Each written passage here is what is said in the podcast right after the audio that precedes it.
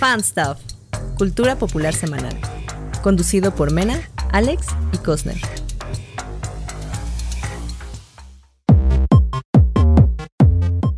Bienvenidos, amigos radioescuchas, spotiferos, escuchas de Amazon y demás. Bienvenidos a su programa, el Fanstuff Podcast, con mis amigos Eric Cosner. Hola. Con Menavox. Hello. Y su servidor, el buen Alex Somers de Taberna Gamer. Bienvenidos, amigos, bienvenidos a todos los que nos escuchan. Hoy, el día de hoy, vamos a hablar de un tema que pues debería estar en todo internet, porque todos se quejan y nada le gusta a nadie. Y la verdad es que la pregunta es, ¿somos más exigentes con lo que vemos o las producciones actuales realmente no están a la altura? A las producciones me refiero a radio, podcast, cine, tele, lo que sea que veamos. O sea, toda esta cultura pop, justamente de lo que nos gusta hablar. ¿Somos nosotros más payasos como audiencia? Spoiler, no. Sí lo somos. O no. sí están hechizas, sí. No. O sí están hechizas las producciones, porque, mira, puro mugrero hacen. Un ejemplo, justamente. Ajá. Ninguno de aquí hemos visto Shang-Chi, ¿no? Correcto. La nueva película de Marvel. Y las críticas especializadas, digo, no me ven, pero estoy haciendo mis deditos en comillas. Especializadas. Dicen que está muy padre, pero hay mucha gente que no está tan, que dice que no está tan padre, ¿no? Y pasa con todas las cosas que vemos y escuchamos y demás. ¿Por qué dices tú que no está bien, que está feo tu Mena? ¿Ah, sí? ¿Mena? Yo digo que está feo. ¿Por qué? Nada, no es cierto. O sea, siento que más bien sentimos que ya tenemos el poder de controlar a las grandes empresas para que nos den lo que queremos, ¿no? O sea, correcto. Justo ahorita lo que estamos viendo con Spider-Man, de que es tanta nuestra presión de queremos a los malditos 3 Spider-Man y lo vamos a lograr, ¿sabes? Que lo vamos a lograr porque tenemos el poder ahora. Entonces, cuando no nos dan lo que queremos, pues nos emperra. Ajá, porque ya nos acostumbramos así de que nos tenemos que salir con la nuestra. No creo que las producciones estén peor, honestamente no, al contrario. Siento que, bueno, al menos en cuanto a lo que a nosotros nos gusta, de lo que hablamos aquí, que es precisamente como el mainstream del cine, pues sí vienen muy fuertes todas las producciones. No creo que hayan perdido calidad para nada. Basta ver cómo era el cine de superhéroes 2000ero a cómo es el de ahorita, ¿no? ¿Cómo Daredevil no está buena? Ah, yo la amo, no, pero... Está feísima, está feísima. Pero yo la amo por factor nostalgia. Uf, pero la escena de los columpios, claro. Híjole. Electra entrenando con Evanescence de fondo. Mira, esa escena a mí me llegaba, no tienes idea. Sí. O sea, sí, yo me veía. Cuando lo pienses, sí está bien piñata, ¿no? Pero entonces, si te gustan las producciones de hoy, entonces, ¿por qué nos quejamos tanto? O sea, esa es mi pregunta, porque, mira, con que vayas 2 segundos a Twitter, la gente ya se está quejando hasta de videojuegos, de todo lo que haya, o sea, de todo lo que puedas consumir. La gente se queja incluso antes de que salga, ¿no? Incluso antes de que lo estrenen. Me ha pasado justamente con varios videojuegos que todavía no salen y la gente ya dice, es que va a estar bien feo porque no tiene a Spider-Man, ¿no? Y es un juego de los X-Men, o sea, no sé, de X cosa, ¿no? Y la gente se queja un montón. ¿Tú qué crees, Costner? Híjole. ¿Por qué somos tan payasos? ¿Y por qué la gente va a enojarse a Twitter? Es que mira, dependiendo, yo he visto que sí hay como estas olas, no es como una constante. Siento que ha habido sus momentos buenos y sus momentos malos. Porque cuando le cumplen al fanservice, es el momento más épico, ¿no? O sea, como por ejemplo el Capitán América agarrando el martillo de Thor, ¿no? Y todos gritando, o sea... Sí, yo grité y chillé. Claro, o sea, a mí se me salieron las lagrimitas en esa escena, todavía me acuerdo. Pero por ejemplo, hay cosas como secuelas de Star Wars y todo el mundo odiándolas.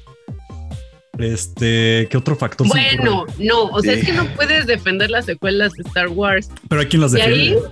Y ahí no es que seamos payasos, es que arruinaron. Ajá, o sea, arruinaron muchas cosas con las que íbamos. También es eso, ¿sabes? Que siento que nuestra generación, algunos, no todos, como que se resisten mucho a los cambios. Y tampoco está tan padre, o sea, pues sí, las cosas no pueden permanecer intactas siempre, ¿no? Tienen que evolucionar, adaptarse a lo que estamos viviendo actualmente. Pues es que ya nos estamos convirtiendo en señores. Ay, tú te estás convirtiendo en señor, discúlpame. Bueno, pero sí hay un factor, por ejemplo, ahora que sacaron las nuevas series o reboots de He-Man en Netflix, que creo que pocos pelaron, y los que los pelaron se fueron así a la yugular de los creadores, porque se aplicaban la de no, en mis tiempos ese no era He-Man, no sé qué. Es como, dude, está buenísima. Y está buena, y ni siquiera está buenísima. Sí. He-Man original era una jalada y ahorita lo quieren defender como si fuera lo mejor, cuando las nuevas están buenas. Tanto la de She-Ra, que es la hermana de He-Man, como las nuevas serie ahí que sacaron, aguanta bastante bien. Siento que esta onda She-Ra es esta que, perdón, She-Ra es esta que se parece como a la de los Teen Titans Go, ¿no?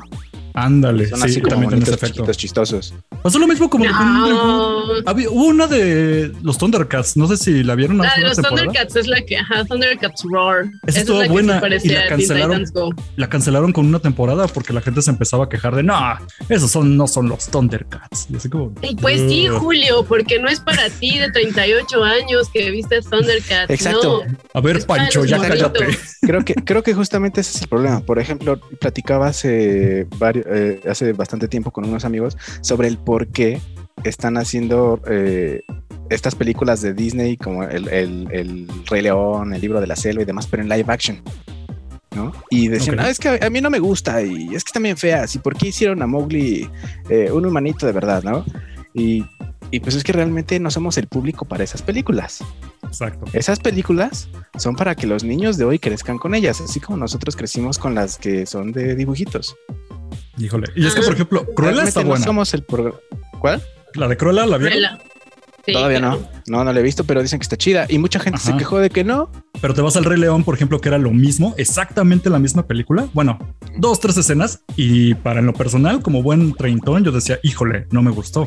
Pero entiendo que un morro que no vio lo original en el 94 porque ni había nacido, pues le parece un man blow, así, no manches, la historia. Y es como, morro, eso es Shakespeare, pero en versión animales. Básicamente, sí. Sí, yo creo que se basa en eso, ¿no? Que pues ya no estamos tan chavos, bueno, no somos ya de la chaviza. Ajá, y sí lo noto porque yo, pues, o sea, yo sí es como que, vengan los cambios y sí hay que ser más incluyentes y todo esto. Pero hay cambios que sí me duelen y justo hablando de los live actions de Disney, híjole, ahí sí me matan porque he odiado todos y cada uno. ¿Really? Menos Cruella. El libro de la selva aguanta, ¿no? ¿Sí lo viste? A mí es el único que me gustó. Yo los he ido a ver todos al cine y la verdad, el libro de la selva es el único que dije aguantó. Igual, ese me da X, pero tal vez es porque nunca me gustó el libro de la selva. No fue como importante para mí. ¿No creciste con Tintán Balú? Con Balú. No. Claro. Pero La Bella y la Bestia, mira, La Bella y la Bestia tiene a una actriz que amo con locura. Sí. Y ni con ella se salvó, o sea, sí me pesó esa película. Odié el concepto de la bestia que parecía hombre de popó. Era un furro, ¿no? Era muy guapo para ser bestia. Era un furro gigante. Estaba horrible. Es que ni siquiera se veía peludo. Parecía que era como de cera de... Ay, no sé. La odié demasiado y ningún live... Mulan ni se diga. O sea, Mulan... Ay, no, Mulan sí fue una grosería, pero... Fea. Ajá, entonces pues sí entiendo que tal vez a las nuevas, es más como el target, las nuevas generaciones, pero ahí entiendo a los que se quejan, porque si es como algo importante en tu vida, en tu infancia, que recuerdas con mucho cariño y amor y de repente ella es tan diferente y dices, ¿qué está pasando? ¿Por qué todo cambia? Bueno, pero es que siempre pueden volver a las viejitas, ¿no? En lugar de, las nuevas. Sí. Sí, yo por eso dije, pues mira, están bien feos los live actions, ya no vuelvo a ver ninguno. Ajá, y ya no los ves, ¿no? O sea, no estás ahí peleándote con la gente en Twitter de, es que no la veas porque yo opino, porque a final de cuentas es como decíamos el programa pasado, ¿no? Que a mí, por ejemplo, no me gusta ponerle como una calificación a las reseñas porque todo es súper subjetivo. Entonces, si a mí me mama el Rey León, y digo, voy a ver todo, voy a consumir todo, absolutamente todo lo que tenga que ver con el Rey León. No me importa si está feo o bonito. Y de repente llega alguien que dice, es que la neta está bien feo, ¿no? Ese Simba ni siquiera tiene expresión. Pues ya, el Scar ni siquiera es naranja. Tenía que ser naranja. Con melena negra. Cómete la maldita naranja. ¿Pero qué tal Aladín? Bueno. Híjole. No la vi. Visualmente me gustó Aladdin, pero siento como... No sé qué fue, pero... ¿Sí te gustó visualmente? Yo la siento como el CGI ese del barato, fíjate. Yo me enojé porque quitaron la escena de la serpiente gigante para cambiarla por un pájaro gigante y era algo... Un cambio necesario en la historia. Ajá. Mira, yo como para darle un poquito más de contexto a lo que estamos ahorita planteando es, yo siento que el gran problema es que actualmente se quedan sin ideas y deciden agarrarse del pasado para seguir produciendo. Entonces hacen o secuelas, o remakes, o reboots. Y si lo hacen excelente, órale, hasta se lo aplauden y qué padre. Una secuela después de 25 años es como de wow, qué increíble, ¿no? Pero si lo haces mal o lo haces sin amor, ya ahí se murió todo. Pasó con las secuelas de Star Wars, como hace un rato mencionamos. Están muy desangeladas muchos de los remakes de Disney. No sé, o sea, pasan mucho ese tipo de cosas donde o apachurras lo que ya existía o pretendes que no existió o le quieres continuar y no respetas lo que ya había antes. No sé, es meterse en camisa de 11 varas cuando lo más fácil es crear nuevas historias.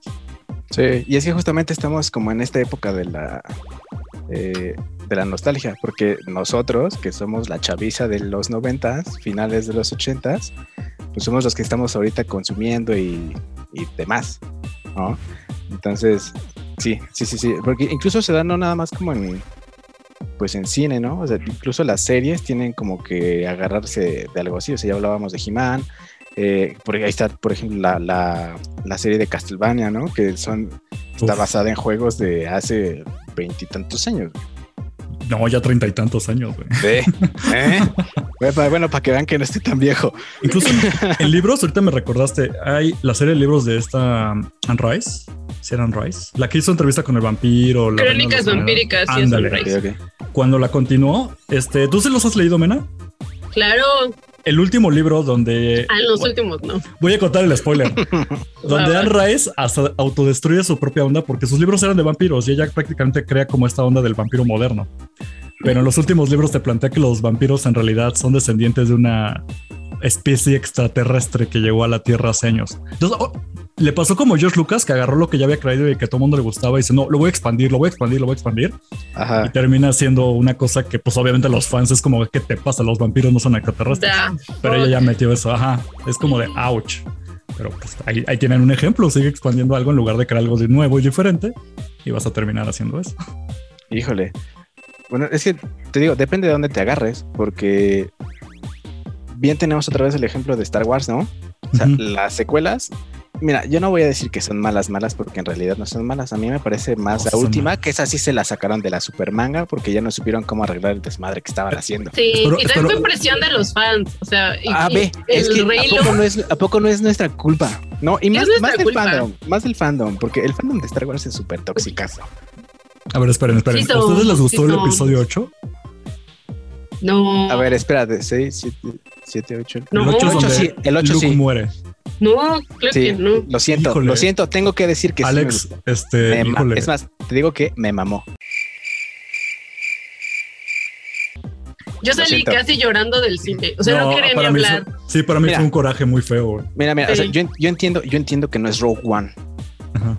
No, pues por obviamente mira, no. Ni de cerca. Pero no, sí, es, no es ni la venganza de los Ewoks. Bueno, no es ni la película de los Ewoks, para pronto. No, ni el especial de Navidad, ¿no? No, tal vez a ese nivel sí está. Sí, o sea, yo entiendo que no es tan buena, pero mala no es. Híjole, yo creo que si hubiesen seguido como con esa línea que te iba hacia allá como algo más distópico, como algo más disonante en esa onda Star Warsiana, tal vez lo podrían haber compuesto un poquito. Pero pues regresaron como, ay, no me importa lo que hayas hecho. Te voy a invitar a Imperio Galáctico para que defiendas el episodio 8, porque nadie defiende el episodio 8. No, es que no lo defiendo, solamente digo que pues no está tan mal. O sea, justamente eso, así sí me gustó. O sea, justamente eso, o sea, porque nos encasillamos como en eso de, es que yo quería que saliera Jar Jar Binks como un Lord Sith, claro. ¿No? Y como no salió eso en la película, entonces es malísima. Pero, por ejemplo, a su vez también tenemos el Mandalorian. Ajá. No sé si la vieron o algo así, pero claro. Respeta muy bien a Star Wars, hace algo nuevo, hace algo diferente y sigue estando en Star Wars. ¿Y por qué no hicieron eso con el episodio 8? Sí, supongo. No, o sea, no el episodio 8 sí fue... Sí, fue un gargajazo. No tengo cómo defenderlo, ¿eh? Sí, no, horrible. Sí, fue como, vamos a destruir todo lo que es Star Wars. Vamos a mezclarlo con Star Trek y decir que esto es canon. Y así como, gracias. Y justo había una petición, ¿no? Para que ya no hicieran canon. Para que no fueran canon. Esas tres películas. Sí. Es que esto es otra cosa de otro podcast, pero les voy a pasar la... Hay un chisme que plantean que van a hacer nuevos episodios, como tipo 10, 11 y 12. Pero te plantean que va a ser un universo alterno donde 7, 8 y 9 nunca ocurrieron. O sea, como esas Legends. La idea es que los dos sean canon.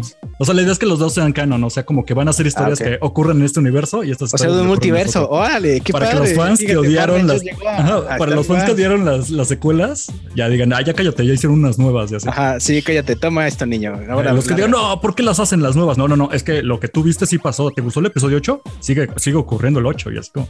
Ah, ok. Y también a mí se me hace muy conflictuoso eso. Sí. Tampoco le puedes dar gusto a todos. Pero entonces digo, o le vas a querer dar a gusto a la mayoría, o no te metas en broncas las nuevas historias. Pues es igual como con Justice League y el Zack Snyder Cut. Como igual, así de, miren, a mí sí me gustó el Snyder Cut. Sé que a muchos no. A mí también. A mí me gustó, sí se me hizo muy superior a la de Whedon. Pero no era necesario. O sea, es como que pues ya estaba ahí, pero esta presión del fandom...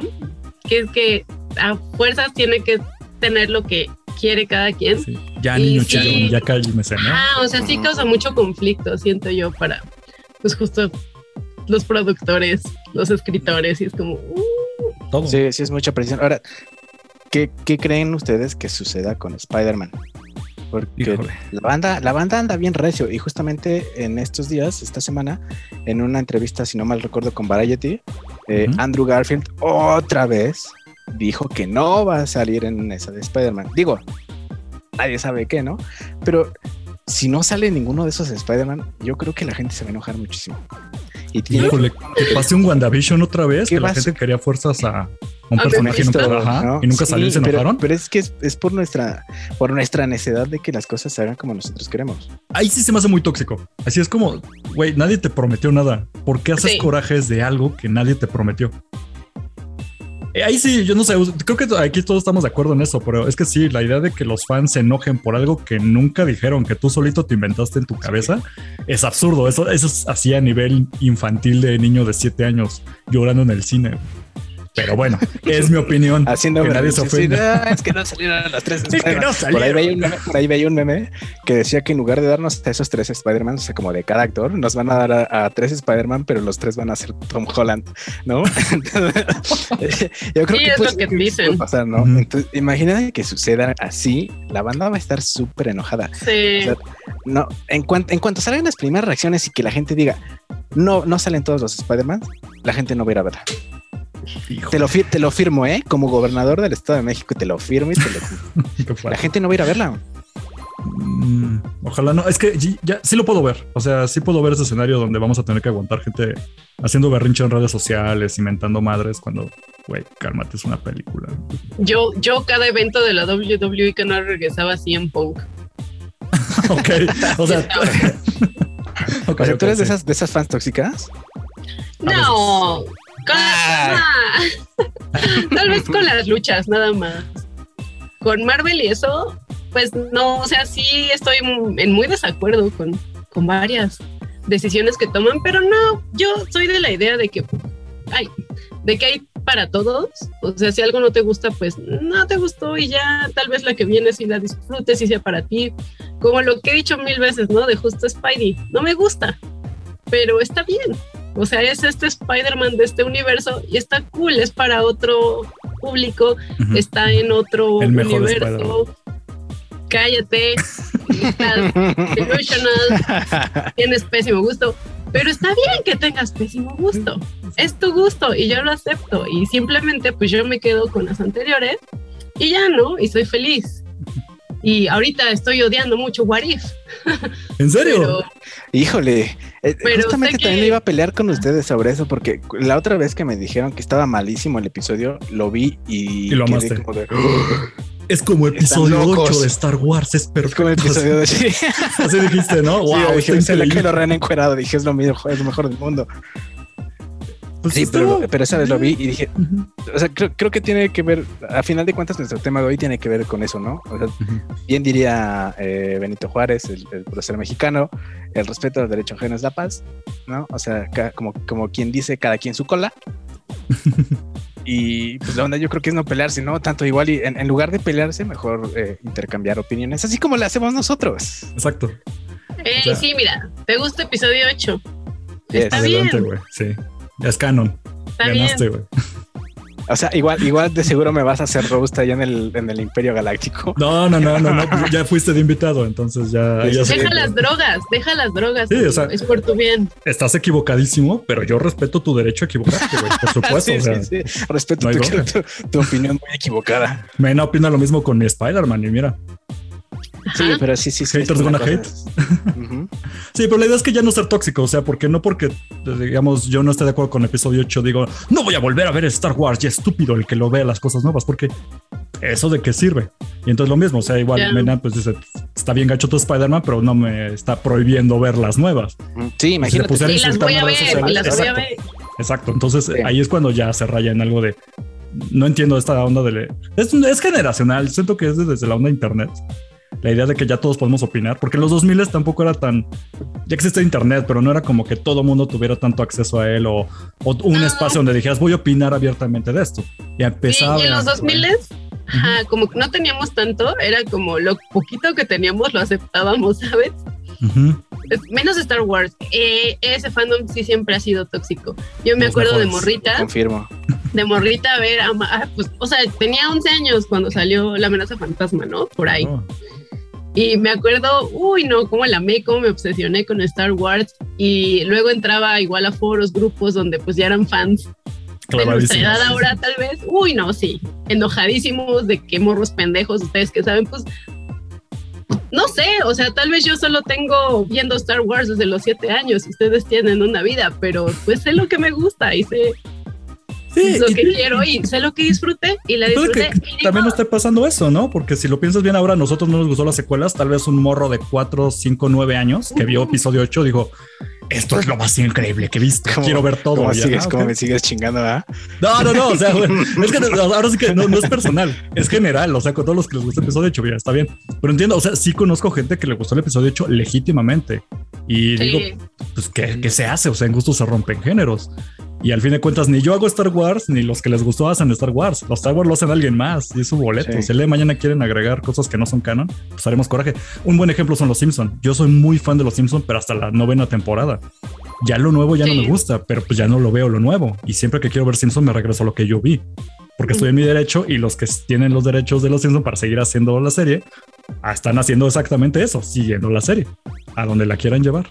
Sí, y que tampoco está mal, ¿no? Porque justamente hay que tener un poquito de criterio para pues saber qué consumes y saber cuando algo está bien o está mal, ¿no? O sea, si te gusta mucho algo como Star Wars y dices, ok, sí, échale todo lo que quieras, digo, ya es cosa tuya. Pero si de repente te avientan cosas como Rápidos y Furiosos en Marte... Que ya pasó en la 9, güey. O sea, en Marte... Yo creo que sí, ya la gente debería decir, hey, cámara, compadre, ¿no? O sea, empezamos acá con carreras de carros chocones y ya estamos en el espacio. O sea, ¿no disfrutaste Jason en el espacio? Uf, Jason X, papá, legal, vela. Entra a una... Bueno, ya luego te la cuento, pero está buenísima, güey. Sí. Lo congelan, güey, llevan al espacio. Tiene de las mejores muertes. Bueno, en resumen es, a mí me gusta que mi auto corra en centímetros la hora... Y así se va a quedar. Así que ustedes decidan qué les gusta y defiéndanlo, pero dejen de atacar a los que no comparten sus mismos gustos.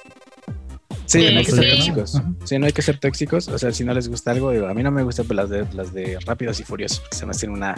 Sí, son una jalada. Pero eso es el punto. Están súper piñatas, pero a mucha gente le gusta porque dice, güey, ¿viste que voló en su carro? Y saltó y yo dijo... El autoliana, güey, de la 9. Uf. Beso de chef, así. ¡Mua! Sabemos que esas son malas producciones, ¿no? Porque aparte no se actúa, los efectos están... No se actúa. De John Cena y de La Roca no vas a estar hablando. ¿Ves? Mira, de John Cena te la paso porque hizo un super papel en Escuadrón Suicida 2. Super papelazo. Pero ya los demás sí, no. Pero bueno, tal vez ese sea tema para otro podcast. Para otro podcast. O este mismo en otro episodio. Pero supongo que la o es, ajá. Sí, sí, ¿verdad? Sí, más bien. Mismo, no vayan a otro lado, quédense aquí. Así que pues, supongo que la conclusión es: no sean tóxicos, vean lo que les gusta, escuchen lo que les gusta, den opinión, compartan opiniones, ¿no? No las traten de imponer y pues hasta ahí. Así que creo que el tema de hoy queda cubierto. ¿Y qué les parece si nos vamos con las rapidinas de esta semana? Ok, ¿vamos a dejar los recomendados hasta el final? Ando bien si picado quieres, con o de eso. Una vez. ¿Andas bien picado? Ok, mira, ¿qué te parece si mejor empezamos con las recomendaciones? Y Eric trae una recomendación sabrosa. Está rápida, porque es algo que constantemente siempre estoy hablando, pero ¿ustedes tienen membresía del Costco? No. Claro. Consigan una. Alex, es que bueno, yo lo entiendo porque no tienes un Costco cerca en tu casa. El gran Costco problema no, sí. Es que te va, siempre la gente me contesta eso del Sam's y no tiene nada que ver, créeme, es muy diferente, güey. Ok, Costco. Porque ahí te va. Simplemente es la gran bronca de Costco es que no encuentran un tal lado. Si ustedes están escuchando este podcast, si son de México, pero también de otros países hay Costco, entonces no hay queja. Pero si no tienen un Costco cerca, lo entiendo completamente. No vayan, no les surge, no, bla, bla. Pero si tú tienes un Costco cerca y no has sacado tu membresía, estás cometiendo un enorme, terrible error. ¿Por qué? Porque esto no va a ser un comercial de Costco, pero simplemente lo que voy es mi recomendación de la semana es que ya va a salir el pan de muerto de Costco. ¡Hey! Es una salvajada de producto. O sea, no puedo creer que las panaderías locales no lleguen a ese nivel de sabrosura, de grasa, de mantequilla y de azúcar bien mezclada con ese toque de naranja que debe de llevar el pan de muerto. Costco lo logra, quién sabe cómo, y seguramente tiene huesos de niño ahí por ser una empresa gringa, seguramente, pero no me importa, está delicioso. Y si no les convence el pan de muerto, vayan por un chicken bake, vayan por la pizza del Costco, que es un clásico, o simplemente aprovechen que venden todo por kilo. Algo muy clásico del Sam's. Entonces, por eso te digo, no te urge, Alex, tú que no tienes membresía, pero... Sí, no. Pero pídele si algún pancito de muerto, fíjate. Exacto, pídele a alguien que tenga una membresía de Costco que ubiques, que sí, porfa sí. Te haga el paro y te traiga un pan, neta. Sí, fíjate, yo me voy a dar una vuelta porque a mí me encanta el pan de muerto. Esa es mi recomendación. En general, todo lo que tiene que ver con el Día de Muertos, así me encanta. Sí, yo creo que me voy a dar una vuelta. Fíjate. De hecho, ya hasta tiene fecha en las páginas oficiales de Costco. ¿Ah, sí? Ya avisaron, ajá, como el pan de muerto va a estar disponible y ya dijeron que este año va a estar disponible para el 17 de septiembre. Lo adelantaron porque el año pasado fue a partir del 20. Entonces cada día nos están consintiendo más Costco y eso se agradece. Chingón, Costco, patrocínanos. Ojalá, güey. Claro sí. Yo quiero chicken bake diario, me quiero poner marrano con eso. Pero bueno, ahí está mi recomendación. Sí, hay que subir de peso porque la chama nomás no deja. Muy bien, pues vayan al Costco a comprar su pancito de muerto. Mena, ¿tú qué nos traes hoy? También compren en panaderías locales, oigan. Hay que apoyar el comercio local. Donitas de azúcar. Ah, las donas de Costco también estaban chidas. Es que las cocas, todo está buenísimo en Costco, güey. Y Sam's no lo logra. Lo intenta, pero no lo logra. Y si son veganos, compren el strudel de manzana. También es una marranería. Okay. Tienen como 9 pastelitos así strudel de manzana, pero está bien chido. Besos y es muy barato, entonces sí, vayan. Venga. Mi recomendación. Pues hoy les voy a recomendar un libro. Ya que vamos a hablar de What We Do in the Shadows más adelante. Ya spoileé, ¿verdad? Ya spoileé. Poquito, pero tú échale. Híjole. Bueno, hoy andamos con mood vampiresco, así que les voy a recomendar un libro de vampiros. Es un libro pues ya muy viejo que yo no había leído, no sé por qué, porque dediqué mi adolescencia a leer a Anne Rice y otros. Crepúsculo, ¿no? No me subí a ese tren. Pero eso estuvo buenísimo. No es cierto. Sí. Pero se llama The Light at the End, o en español, La Luz al Final del Túnel. Está escrito por John Skip y Craig Spector. Tiene 2 autores. Y pues es... como que fue el primer vampiro así como que más edgy, como tipo Lost Boys. Okay. Es como ese tipo de vampiro de que urbano, de que punk, muy punk. Es muy punk este libro. Y de hecho es como que el primero del género conocido como splatter punk, splattercore, algo así. Bien moderno. Bien moderno hace 30 años, ¿no? Moderno. Pero está muy interesante, o sea, sí tiene mucho misterio, sí tiene un muy buen vampiro. Todo el libro es bueno, toda la historia está basada en la ciudad de Nueva York, los barrios bajos, los túneles del metro de Nueva York, en donde ocurren asesinatos y cosas misteriosas, y ahí interviene el personaje principal, que es el vampiro. Y pues no les voy a contar más. Si les gusta como ese tipo de vampiro, no tanto el vampiro romántico, sensual, victoriano, ¿no? Victoriano, ajá, si quieren algo más punk, más, pues no tanto de terror, siento que es más como thriller, misterio, pero pues sí, me gusta como este lado del vampiro, no el que normalmente vemos, ¿no? Pero mi duda era... El clásico de Bram Stoker, ¿no? Yo tengo una duda. Si tengo que leer, o sea, ese libro, más bien, ¿tengo que leer algo antes de leer ese libro? O sea, ¿es como una parte de una saga? ¿O después de que lo acabo sigue secuela o algo? ¿O es así concentrado en una sola historia? Sí, es una sola historia. Se agradece muchísimo. Sí. Y está fácil la lectura. Sagas, ¿no? Sí, es que ahorita ya todo quiere ser saga y es muy pesado llevarle la línea a todo. Y en libros hay muchísimas sagas. De hecho, el personaje principal... De ese personaje, de ese vampiro, estoy inspirado Spike de Buffy. Por eso llegué a ese libro. Órale, porque viendo videos de cosas y datos que no sabías de Buffy, porque amo mucho Buffy, ahí salió de que Spike estaba inspirado en el vampiro de este libro. Y dije, ¿qué? Spike es mi vampiro favorito de toda la película, series, lo que sea. Entonces corrí. A Angel también, pero yo era Team Spike. Spike tenía más, como mucho drama, ¿no? Ay, lo amo. Ya, me dabas de pensar en ya, ahorita voy a poner Buffy. Estoy babeando. Voy a verla otra vez. Sí, entonces por eso llegué a este libro y lo agradezco mucho, me gustó muchísimo. Entonces, sí, denle una checadita. Arre, ¿dónde lo podemos conseguir, Mena? En Amazon. En Amazon, ¿cómo se llama? Amazon Books, ¿sí? ¿No? ¿O solo Amazon? Ajá, sí, está para el Kindle, físico y digital. Perfecto. Okay. Ah, mira, perfecto. Y también está el audiolibro. Si son huevoncillos, también está el audiolibro. Okay. Perfecto. Entonces, para que se den una vuelta ahí en Amazon, patrocínanos. Y chequen este libro que se llama... ¿Cómo me dijiste que se llama? The Light in the Dark. The Light at the End, ¿no? At the End, The Light at the End. De John Skip. Sí, es cierto. Ok. Va. Perfectísimo. Muchas ¿Y tu gracias. Recomendación, Alex? Y mi recomendación, esta semana es de un juego con onda, de un videojuego con onda bien ochentera, que de hecho está así bien psicodélico y tiene muchísimas luces, que se llama Narita Boy. Neón. Sí, rudísimo. Lo terminé apenas esta semana, lo estaba jugando en mi Xbox y me dio curiosidad porque es un juego que uno de mis amigos me dijo que estaba bien feo. Y a mí me encantó, así chillé cuando lo terminé, te lo juro que chillé, ¿no? Es un juego así como de los viejitos de puros píxeles, pero te digo que trae como esta onda ochentera, new wave, cyberpunkesca. Entonces todo se desarrolla como dentro de un programa de computadora que realmente es un juego.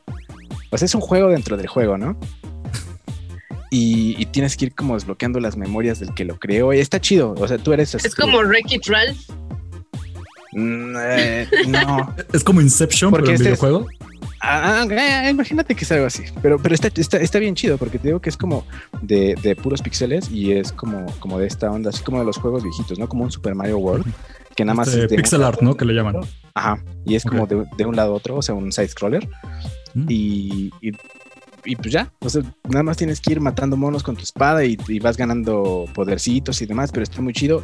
Dense una vuelta, de verdad está súper chido porque la onda neón está muy bien trabajada.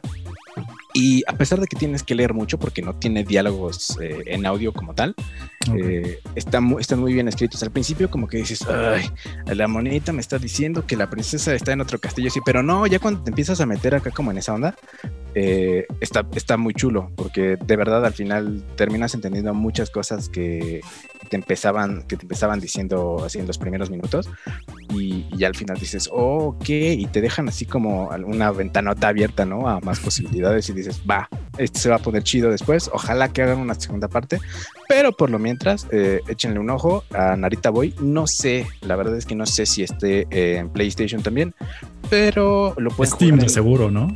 Sí, creo que en Steam sí está, pero también lo pueden jugar en el Game Pass de Xbox. Igual si son nuevos ya saben que pueden pagar nada más 10 pesitos por el primer mes y ya después pues si quieren lo cancelan, ¿no? Igual es un juego rápido, se avientan, yo me aventé como, ¿qué te late? Unas 6 horas en acabarlo, 5 horas. Está cortito. Entonces está cortito, entre comillas, y pues la verdad es que sí está bastante divertido y sientes así como bastante la fantasía de poder, está muy chido, se ve muy padre. Lo único que no me gustó fue que tiene esta onda como de un filtro, así como si fuera una tele viejita. Ah, como un CRT, ¿no? Que hace que parece como mermelada en la pantalla. Sí, entonces se ven así como las rayitas raras de que ni siquiera eran píxeles, ¿no? Antes. Sí. Y hace como del monitor, pero se lo puedes quitar por si te molesta. Ah, ok, es que lo sé, es muy cansado y acabas con los ojos sangrados. Sí, la verdad es bastante cansado, pero se lo puedes quitar. De todos modos, tengan cuidado porque como tiene muchas luces destellantes, pues les puede dar ahí el ataque de... el estrobo, ¿no? Así. Como Pokémon en los 90. Desde el principio. No, más duro. O sea, yo creo que está más duro, sí. Pero pues échenle un ojo.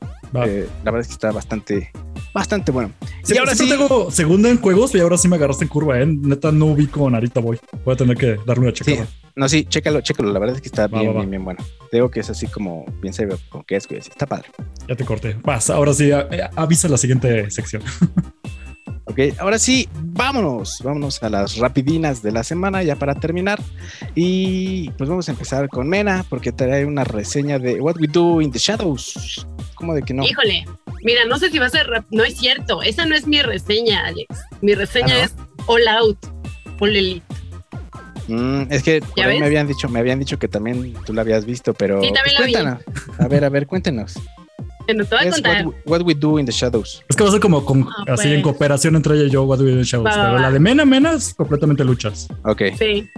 Bueno, pues What We Do in the Shadows es una serie que salió en el 2018, que es un spin-off de la película What We Do in the Shadows de Taika Waititi.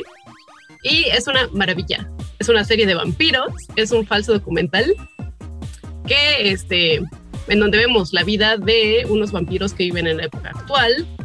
¿Cuántos vampiros son?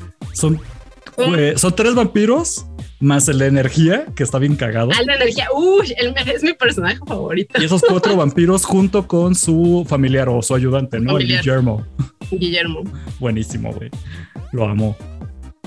Y pues yo le traía muchas ganas a esta serie. De hecho, hace 2 años, cuando salió la serie, habíamos visto que iba a estar en Amazon Prime.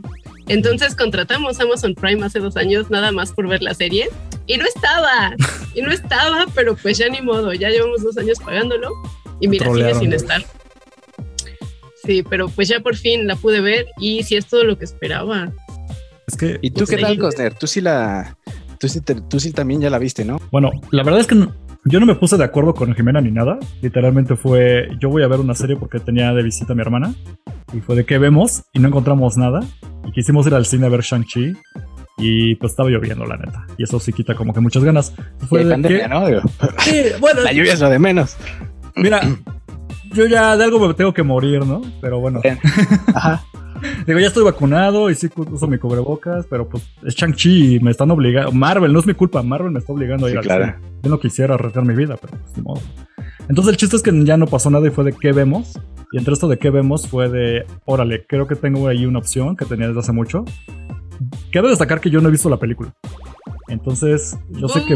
Ajá, aquí ya venía el abucheo porque sé que existe, sé de qué iba, pero nunca la vi. Eran siempre las cosas de las grandes cosas de Taika Waititi, ¿no? Y yo de, pues ahí luego la veo, pero nunca la encontraba. Por ejemplo, yo no sabía que esta serie iba a estar en Amazon Prime. O sea, esa mentira jamás me la vendieron.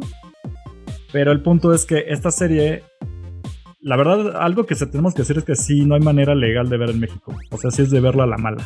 Ahí en el Festival Torrento le están transmitiendo. Híjole. Sí, es la parte gacha de esto. Pero es que hasta que no haya una opción viable, pues hay que ser sinceros, no hay otra forma de verla. Y me encantó. O sea, simplemente me acabé la primera temporada así en un solo día. Son 10 episodios la primera temporada. Ya van ahorita en la tercera.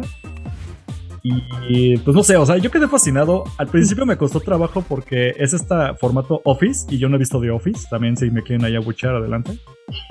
Pero me gusta, ajá, o sea, entiendo la onda como de falso documental, ¿no? Ok. Y está cagado porque sí respetan esto de que aunque ves que la cámara los va siguiendo, sí son conscientes de la cámara. O sea, sí hay chistes donde... Sí. Ah, no pelees a este güey, es una cámara que nos está siguiendo, pero tú sigue hablando conmigo. O que ya se comieron a un... Ajá, al de sonido, ¿no? Ya se comieron a tus sonidistas, está buenísimo. Entonces empieza con una trama muy sonsa, pero por lo menos iba avanzando. No es como que cada episodio no vaya relacionado al que sigue, pero tampoco es como que sea una historia estricta que si te perdiste un episodio ya no vayas a entender de qué va. Pero para mí lo que más me ganó fue el episodio, no sé tú, Mena, lo que opinas, pero el del juicio para mí me vendió completamente la serie. Tiene un montón de cameos, pero de gente choncha, o sea, sale Batista, sale... Órale. ¿Cómo se llama este güey que sale? Tilda Swinton. Órale. Sale... ¿Cómo se llama este güey? Ah, sale Taika Waititi. Tilda Swinton ya había sido vampira en una película. Es el mismo personaje. De eso se trata. Ajá. ¿Ah, sí? Oh. Como que comparten el universo, okay, todos los vampiros. O sea, tenemos a Blade, a Tilda. Hay más en mención a Brad Pitt y Tom Cruise, aunque obviamente no aparecen. También que dicen de este Rob, ¿te acuerdas? El de, ¿dónde está Rob? Ah, no puedo llegar. O sea, te van a entender que es Robert Pattinson en la onda Crepúsculo, por ejemplo. Y sale este, ¿cómo se llama? Wesley Snipes o Wesley Snipes. No, Wesley Snipes. Pero está en versión Zoom. Y dicen, es que no nos gusta porque es mitad vampiro y aparte también caza a otros vampiros. Y todos se indignan, pero hablan de Blade, por ejemplo. Entonces, juegan mucho con esto del universo de vampiros, como si todos existieran al mismo tiempo. Sí. Lo amé, o sea, yo no sé tú, Mena, ¿tú qué más quieras decir? Porque yo la amé así. Pues nada, también me encantó mucho. Y pues te digo, la película es mi película favorita. ¿Sabes? No sé si la primera o mi segunda favorita de vampiros. Ok. Entonces la serie igual es, yo creo que se va a convertir en una de mis favoritas. Qué triste que hasta ahora la pude ver porque sí tenía muchísimas ganas. Y nada, sí la super recomiendo. Si les gusta como igual el formato de Office, les va a encantar. Y si les gustó la película, tienen que verla. O sea, sí o sí tienen que ver la serie porque se van a morir de risa. Y la película es igual. O similar o... Sí, va de lo mismo. Okay. Es como más corto, ¿no? O sea, es como el mismo concepto, pero en una sola película de 2 horas. Sí, ¿no? Pues una historia nada más. Pues claro. Acá tienes, o sea, cada episodio. Cada capítulo, ¿no? Les pasan situaciones distintas. Acá, pues, obviamente, lo que te pueden contar en 2 horas. Pero sí va de lo mismo. Y lo interesante de la peli es justo esto, que te digo que tenemos todos los estilos de vampiros a través de la historia del cine y la literatura, ¿no? Como que cada uno representa su época y toda su personalidad obviamente está basada en eso, en que el Nosferatu pues es el más viejito, lo tienen encerrado, ajá, y nada más está... el líder, ajá, y quiere salir a fiestear cuando está todo deforme y así, güey, ¿cómo te vas a sacar a la calle? Estás todo chupado, o sea, no mames. Tienen poderes. Entonces, What We Do in the Shadows. Entonces, estamos seguros de que no hay forma legal de verla. Pueden usar una VPN y entrar en... Es que me parece que era Fox, pero no sé cómo está esa onda porque ya fue absorbido. Es que es de FX, ajá, pero bueno, creo que estaba en Hulu la serie. Mira. Ok. Sí, bueno, si tienen una VPN, denle el chance. Sí, échense una maroma y pues ya ven cómo le hacen. Nosotros no sabemos, ¿no? Y aparte somos gente honesta. Nada, a mí me la pasó, yo no la conseguí. La verdad es que no sabemos cómo hacerlo. A mí me la pasó Eric. Es que a mí me la mandaron original en DVD de Estados Unidos como regalo. Y dije, no la quiero ver, se la voy a prestar a Mena. Ella la vio, me la regresó de volada y me dijo, vela, está buenísima y ya la terminamos viendo. Pero y aún así no nos pusimos de acuerdo, como dije hace rato. Entonces nunca me contradije en lo que acabo de decir. Exactamente. Así fue. Perfectísimo. Bueno, eso es What We Do in the Shadows, si les gusta la onda vampiresca. Y vamos con otra de las repetidas antes de que se nos acabe el tiempo. Profeco va a denunciar a Sony por gandallas. Por gandallas. Mira, esta es una noticia que reportamos hace unos días en Taberna Gamer. Resulta que el año pasado, más específicamente el 1 de noviembre del 2020...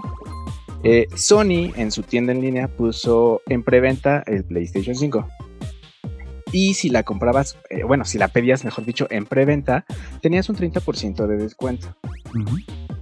¿Qué sucedió? Chingos de gente la pidieron y resulta que Sony dijo, Nel, No les voy a dar ningún descuento y mejor les cancelo sus órdenes porque puedo. Real. Tú la comprabas ahorita así. Y al día siguiente, así despertabas al día siguiente y te llegaba tu mail de, ah, se canceló tu venta. Y no daban explicación, no daban nada. Y hacía todo. Esa fue, exacto, esa fue la bronca principal. Ahora la Profeco dijo, ¿por qué son gandallas? ¿Por qué no respetaron las órdenes que tenían ya ese descuento? Y entonces está invitando a toda la gente a que se sumen a una acción colectiva. Ajá, una demanda colectiva. A una demanda colectiva, pues para que Sony se ponga bien los pantalones y diga que sí tiene que respetar ese descuento. Qué feo que sea así. Sí, hubo una situación clásica de La Horrera donde les faltó la coma y pusieron mal el precio. En este caso fue de activamos sin querer el logotipo de promoción del 30% en algo que no tenían que hacer, que era el PlayStation. Sí, mira, por su parte sí hubo algo que hizo Sony, que sí estaba leyendo que los que le ofreció a todos fue, ya se quejaron, te doy un 10% de descuento en cualquier otra cosa que no sea PlayStation. Y pues la gente dijo, es que eso no es suficiente, o sea, es una jalada, porque yo ya te había pagado por el PlayStation.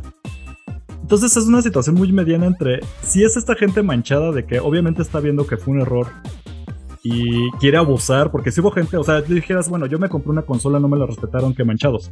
Pero si hubo gente que dijo, 30% descuento, estamos hablando de una consola que costaba que como 15,000 pesos y te salía como en 8,000. O sea, eso es un buen precio. Y hubo gente que ya sabes, aprovechó, 30%, deja compro 60 consolas. Sí. Para revender, y eso ya es abusivo. Y obviamente toda esa gente sin distinción se está sumando a la demanda colectiva, porque al fin de cuentas sí fue error de Sony, sí tiene que responder, pero al mismo tiempo también es gente que realmente no sabe si fue error, ¿no? O si sí lo pusieron y dijeron, ay no, si es mucho, mejor hay que quitarlo.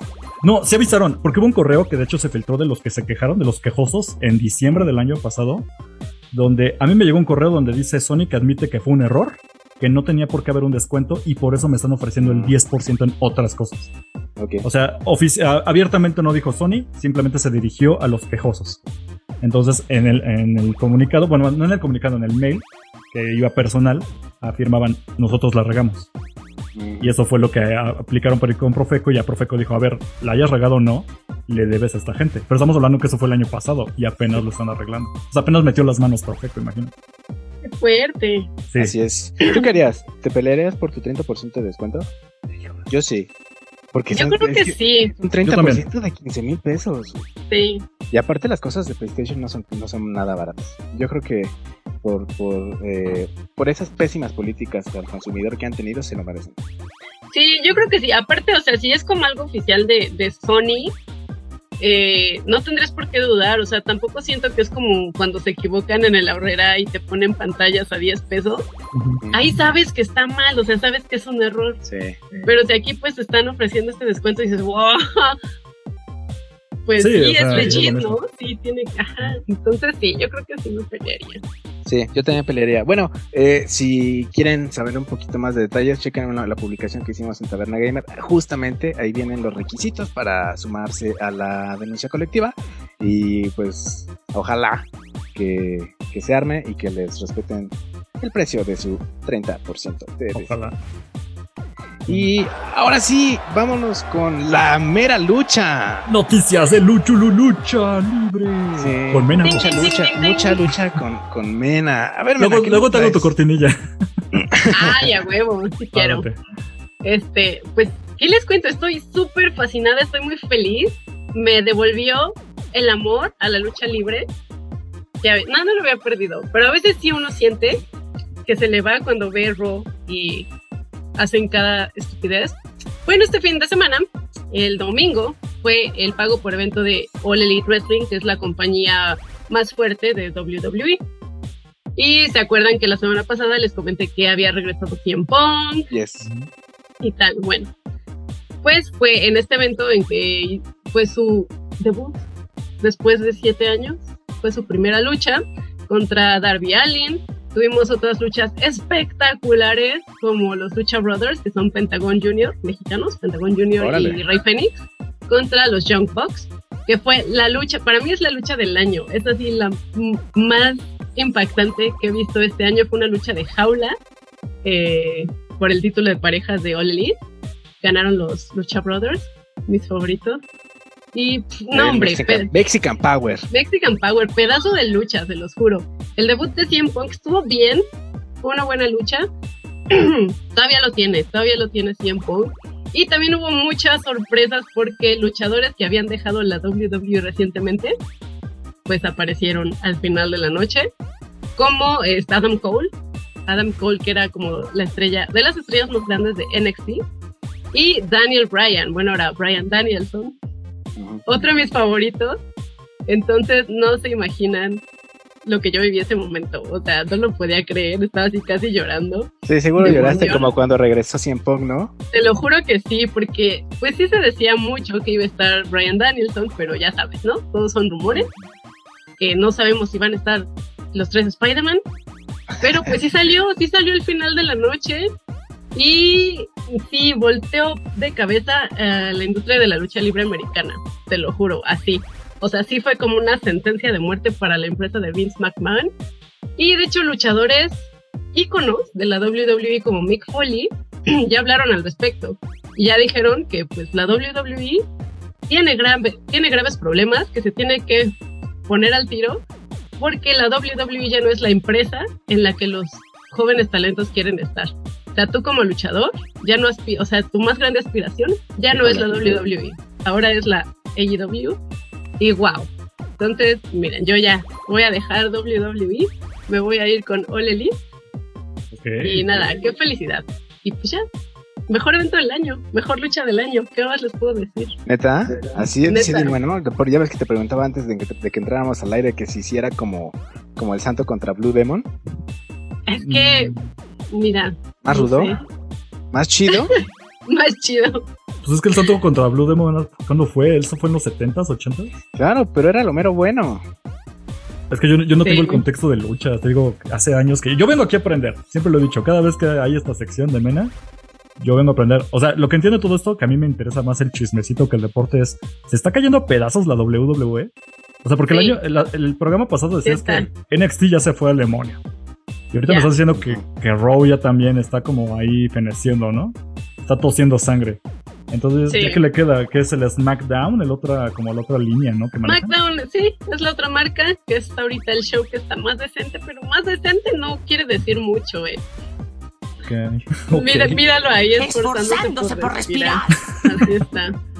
Como mojo, así. En pañal, así está SmackDown. Shit, ok. Entonces, híjole, bueno, pues hay que darle la oportunidad a All Elite, ¿no? Para ver qué sale, digo, de todos modos que sí se están rifando. Entonces, si sucede como pienso y mucha gente nueva empieza a llegar allá, pues creo que estamos ante una buena marca de lucha libre, ¿no? Igual y si como los buenos tiempos de la WWE. Como los 80, ¿no? Exacto. Que había una competencia que era WF y la otra era EW, no sé qué, o EWC o algo así, ¿no? Y WWF y la ajá. Sí, anda, órale. Estamos viviendo algo así. Y de hecho ahorita está All Elite Dynamite, es los miércoles a las 7 de la noche, lo pueden ver en Space. Vientos. Ojalá le pasara eso a la NFL, güey, ya le urge, que ya no es un monopolio. Bueno, fíjate que los juegos todavía están bien, y más ahorita que están en pretemporada, pues no también tiene un bin. No mucho. Y sí, hay un problemota ahí. Sí, también, creo que sí. En la NFL. De hecho, híjole, se los advierto, cuando empiece la temporada, yo soy acerero, entonces voy a querer mi pequeña sección, espero no les moleste. No, para nada, mira. Pero te bañas. Sí, soy como un FIFAs de la NFL. Perdón. Sí, híjole. Sí, soy medio mugroso en eso. Pero bueno, ya, ¿qué más ahí tenemos entonces todavía antes de que se nos acabe? Antes de que se nos acabe el tiempo, claro que sí, YouTuber Rix. Yeah. Sí, llegamos al chismecito, Ventaneando, patrocínanos. El YouTuber Rix fue sentenciado a 3 años y 2 meses de prisión. En prisión, papá. Sí, prisión, ya sí, bien, ya quedó como bien asentado. Bien refundido. Por abuso sexual, si no me equivoco. Sí, la situación con esta Nat Campos. Uh-huh. Es que fue una situación que ya lleva bastante. De hecho, para que vean qué lento trabaja el sistema jurídico, aunque seas un blanco privilegiado. Porque estás hablando de youtubers. Entonces... Sí, claro. De youtubers y aparte de que viene de una familia... Sí, o sea, adinerada, de artistas famosos, adinerada, ¿no? Uh-huh. Exacto. Entonces imagínate a ellos que supone que les da el visto bueno la ley. se tardan tanto. Entonces, bueno, a lo que voy con todo esto es que si hubo esta denuncia, a él ya lo habían detenido, ya llevaba rato sin proceder, y de hecho como que ya no hubo tanto ruido, fue como que cagado, pero ya nadie sabía. Luego vino el chisme de esta, ¿cómo se llama? La otra youtuber que ahorita también está en el Yo Stop. Anda. Yo Stop. Y como que la gente ahí recordó otra vez al Rix de, sí es cierto, ¿verdad? Ese güey está en el bote, ojalá se encuentre la Yo Stop ahí. Pero ya en fuera ya no había nada como una noticia. Sí, es que la gente ya sabes cómo es manchada. Que hagan un video desde ahí. Sí, está un reel. Sí, no manches, sí me los imagino. Y pues bueno, el caso es que ya se sabe qué pasó con todo este asunto, procedió. Hoy que estamos tiempo podcast, estamos grabando, que es el miércoles.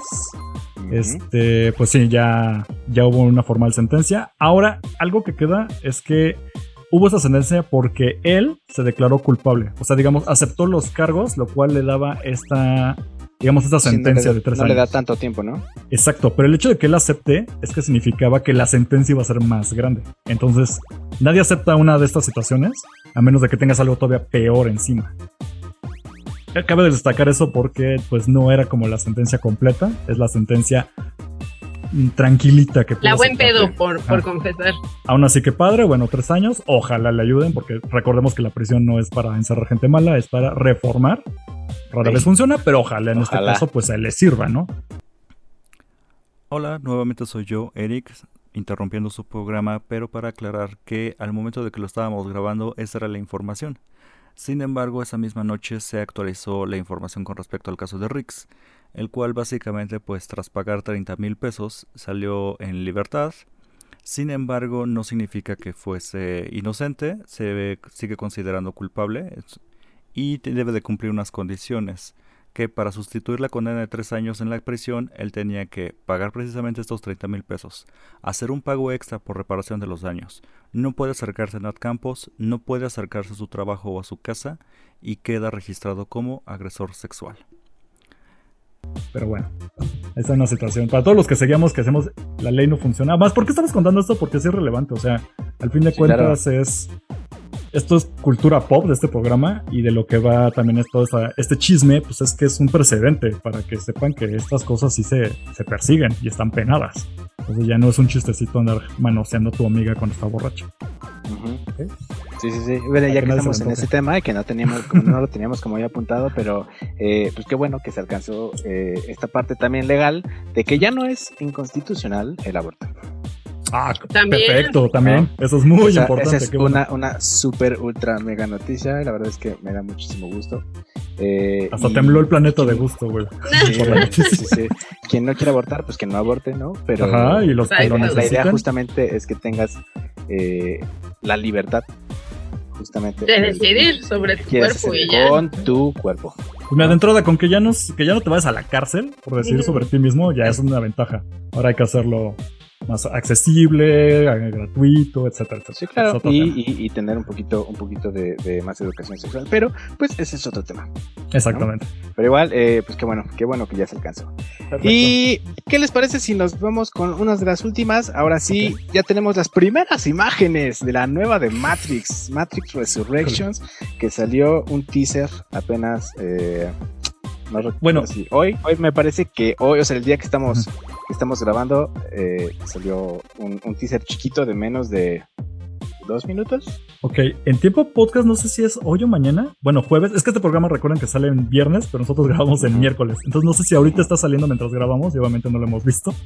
Sí, oye, porque dijeron del miércoles sale en 2 días, ¿no? Entonces yo creo que la vamos a comentar hasta el que viene, pero híjole, pues no se ve ni muy muy ni tanta, pues porque nada más es un teaser. Hay una página que espero que cuando salga este programa siga vigente, ahorita se las busco rápido, pero el chiste es que tú entrabas a la página y nada más te daba de elegir 2 imágenes, que era la píldora roja o la azul, clásico de Matrix.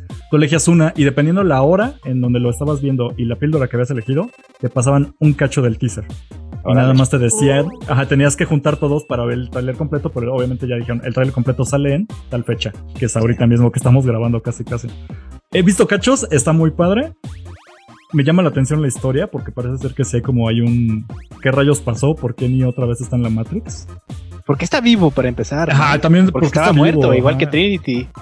No sé qué va a pasar. La verdad sí me tiene... Bueno, me voy a contradecir un poco con el principio del programa, pero a mí me emociona un poco, aunque estamos hablando de una secuela medio forzada después de... ¿Cuánto salió la última? Hace ¿15? ¿20 años? ¿Más? ¿2007? ¿2003? 2006, ¿no? Sí, no, o sea, estoy perdidísimo, pero ya llovió. No sé ustedes, ¿a ustedes si quieren verla? ¿Les interesa? Sí, yo sí, yo sí, porque a mí me gusta mucho cómo cotorrea John Wick. O sea, hace el señor Neo. O sea, hace Keanu Reeves. Pero sí. Constantine. Tú, Mena. Constantine. Pues sí, obvio sí, es el crush de todos, hasta de Alex, ¿cómo no? Yes. Y aunque Matrix, o sea, sí me gustan, no soy súper clavada de Matrix. Pero sí me interesa verla, la verdad. ¿Vieron las secuelas?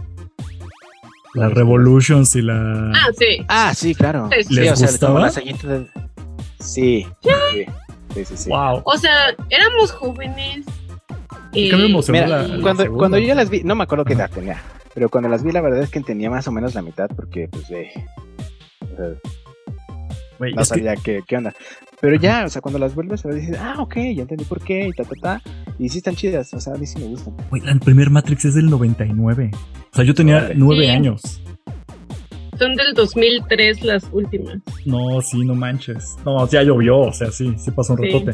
Sí. No, a mis 10 años a mí me voló la cabeza, y cuando salió la otra 2003 yo tenía 13 años. Se me hicieron divertidas, pero ya no tenía esa... Es que yo era un morro mamador. Bueno, sigo siendo un poco. Pero sí era de... es que ya no tiene la profundidad de la filosofía, la historia. Sí. Pero bueno, estaban pasables. No sé a qué nivel vayamos a tener estas secuelas. Si nos vayamos a full Matrix... filosófico, qué rayos ocurre con la vida y el universo, o nada más vamos a ver a Neo soltando caratazos cada 10 minutos, pero pues la voy a ver. Sí, claro, el teaser se ve bien crítico, o sea, se ve como... me saca de onda. Como bien como viajado y acá, y sí, ok, se ve raro, eso quiere decir que puede estar bien, ¿no? Perfecto, sí, porque, ya veremos qué. Claro que sí. Y ahora sí, para terminar, muchachos, tenemos una noticia sobre Super Mario 64, ese jueguito bien viejito, que no queremos decir que es viejito, pero ¿qué pasó con ese, mi buen Costner? Ok, lo que pasó es que se hizo un chisme. Bueno, yo estaba emocionado y a la vez no, pero lo que pasó fue prácticamente que se hizo una noticia de que se subastó el juego. Un cartucho lo evaluaron con todo y su caja, que estaba en perfectas condiciones, inmaculado, todavía con el celofán puesto, y estamos hablando de un juego de los 90s, 96 más o menos, que estaba en condiciones excelentes, 10 de 10. Y ese juego se subastó por $1.56 millones. Bueno. Entonces suena como, wow, qué padre, ¿no? Un juego que tú podrías tener en tu cajón, pero como nunca lo cuidaste y lo rayaste de niño, pues ya no vale eso, ¿no? Y es como, qué coraje. De ahí vamos a Pocket. Uy, las Polly Pocket se evaluaron bien recio. Mi hermano también las vendió. Pero bueno, algo así más o menos pasó, pero ya conforme fue avanzando la noticia, un youtuber, ahorita no tengo la nota, disculpen, hizo una investigación más profunda y resultó que todo esto era un, entre comillas, fraude. Para explicarlo rápidamente, tanto la compañía que evaluó el juego, como la compañía que subastó, como la persona que lo compró, todos estaban ligados de una u otra manera. Entonces eso se le habla de un conflicto de intereses. O sea, técnicamente no es ilegal lo que hicieron, porque tú puedes tener lo que quieras y venderlo, pero todo lo que es al respecto de la nota de órale, se vendió a tanto precio, es como falso. Es como, yo lo pongo de esta manera, es como si Elon Musk, siendo millonario, agarrara un botón de su camisa y dijera, este botón vale... chirrión $1,000,000,000, y alguien tipo otro rico tipo Mark Zuckerberg dijera, yo te lo compro, la compra del botón más caro del mundo, y entonces tú, Mena, tú, Alex y yo pues nos quedamos de, creo que tengo un botón así, deja ver si lo tengo para venderlo. No se va a vender ese precio, nunca lo vas a poder vender ese precio y nadie te lo va a comprar ese precio. Entonces es una noticia muy inflada y muy, muy falsota, que cuando ya ves las conexiones dices, ok, esto no fue de que Mena tiene una Polly Pocket que logró vender en $20,000,000,000. Es de que hay alguien rica que tenía muñecas inmaculadas. Ajá. Un poco acá, pero bueno, siempre está de más a explicar, porque mucha gente sigue compartiendo la noticia de que se vendió el juego a tantos millones de dólares cuando no tienen el contexto de en qué situación se vendió la subasta. Híjole, pero sí llega a suceder, ¿no? O sea, muchos juegos se han vendido así en millones de dólares, pero pues no sucede así como lo acabas de exponer, ¿no? Que mi amigo me dice, sí, vale muchísimos millones. Por ahí se metió otro audio de la lucha, porque ya vamos a empezar. Ya empezaron las luchas. Sí. Entonces, ya que acabaste el programa, para que Mena pueda echar sus luchas y yo tenga que cenar, porque nada más he tomado una cerveza mientras grabamos este podcast. Claro, ¡qué borracho! Comida y desayuno de campeón. ¿Cómo no? Vicky Chamoy, patrocínanos. Siempre que estamos grabando te veo beber. No, pero cerveza no, ¿sí? ¿Sí, no? No, la semana pasada fue un tecito. Sí. Era un tecito con Bacardí, pero era tecito. Bueno, pues ustedes amigos, tomen cerveza, agüita, tecito, lo que sea. No olviden parpadear. Muchas gracias a Cosner y a Mena por estar aquí en el Fanstuff podcast de hoy. Recuerden seguirnos en redes sociales, en Facebook, Instagram, y también síganos a nosotros en Taberna Gamer, allá en el podcast Imperio Galáctico. Ajá. Y a Menabox en el Vortex. Claro que sí. Y también la radio. ¿En dónde era? ¿Radio Regio? En Radio Raza. Radio Raza, perdón. También no me la aprendes, que yo los veo en YouTube. Pero bueno, muchas gracias. Ni yo sé, pero ahí. Pero ahí estamos. Pero ahí estamos. Perfecto. Dando lata. Sale pues, muchas gracias. Gracias por escucharnos. Hasta la próxima semana. Hasta la próxima. ¿No teníamos otro nombre la semana pasada? No. Bueno, te estás confundido. Este podcast fue producido por Eric Fillmore, @Cosner.